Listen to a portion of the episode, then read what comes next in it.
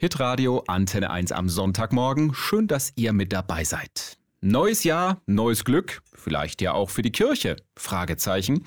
Die großen Kirchen sind in der Krise und das ja schon im Grunde seit Jahren. Rekordaustritte, Missbrauchsskandale, oft nur wenige Menschen in den Gottesdiensten.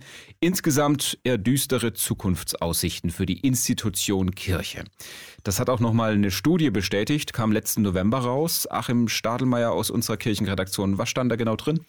Ja, eine ganze Menge. hundert Seiten dick ist diese sogenannte K M U, die Kirchenmitgliedschaftsuntersuchung mhm. zur Bedeutung der Kirche in der Gesellschaft.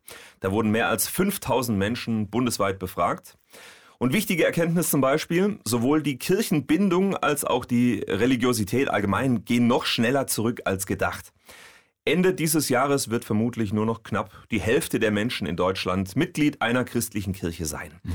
Und überhaupt hat für fast acht von zehn Befragten Religion keine oder nur wenig Bedeutung im Leben. Ja, hört sich aus Kirchensicht nicht sonderlich hoffnungsvoll an.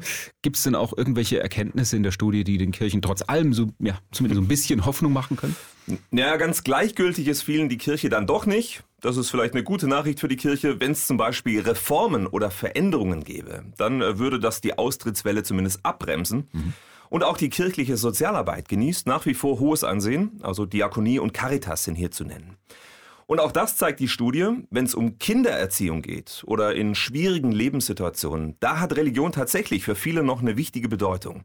Und äh, was ich auch ganz spannend fand, religiöse und kirchennahe Menschen engagieren sich häufiger ehrenamtlich als Konfessionslose. Achim, danke für die Infos. Und ja, trotz der vielen Austritte, es gibt tatsächlich auch Menschen, die wieder in die Kirche eintreten. Und das sogar freiwillig. Ja, geht auch recht unkompliziert, nämlich am Telefon.